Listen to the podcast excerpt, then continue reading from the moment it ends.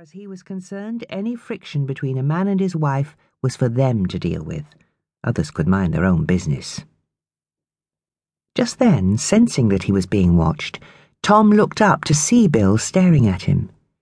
Feeling uncomfortable at having been caught out, Bill gave him a quick smile and hurriedly returned to his paperwork. No doubt that woman has been giving him grief again.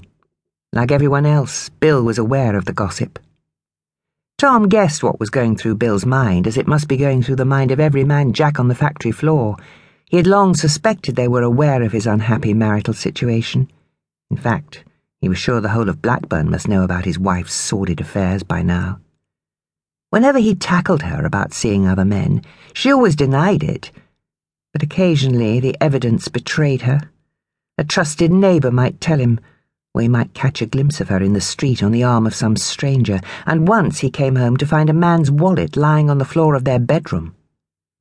Like a good and practiced liar, she always had answers. After a while, for the sake of peace, Tom pretended to believe her lies, but he had so much bitterness and regret in him, so much pain. There was a time when he had adored her, but his love for Ruth had diminished in the face of her betrayals for the sake of appearances and the well being of their son, he had stayed in the belief that it was better for young Casey to be part of a slightly damaged family than not be part of a family at all. He made himself believe that he must be partly to blame, that somehow he had failed not only Ruth, but himself. In the end, seeing no way out of his impossible dilemma, and unable to right the situation, he left her to her own devices and devoted his life and energy to Casey. If it hadn't been for his son, Tom would have left his cheating wife long ago, but Casey was the light of his life, and at times his only joy.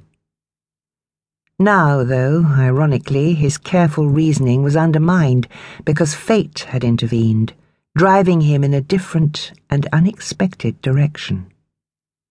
As he queued for his wages with the other men, Tom silently dwelt on his life and the way things had turned out.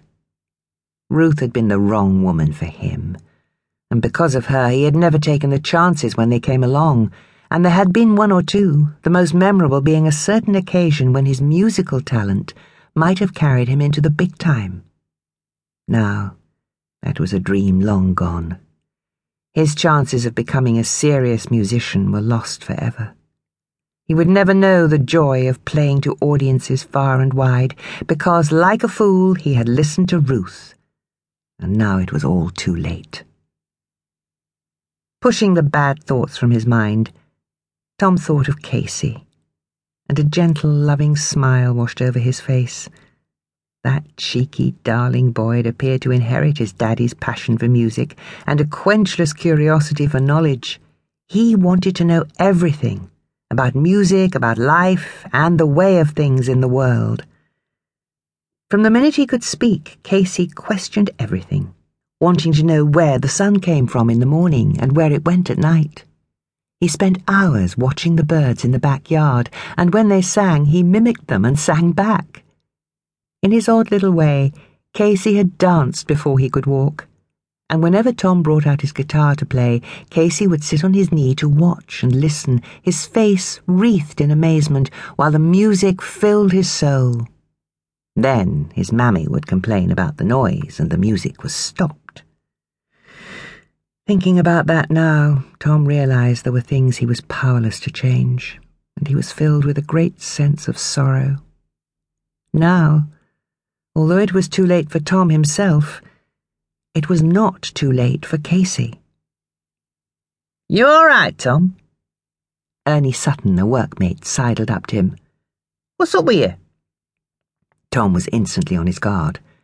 Nothing. Why? Ernie gave a shrug. Well, I was just wondering. I mean, you've been quieter than usual, that's all. Like the others, he had noticed how Tom had barely spoken a word today.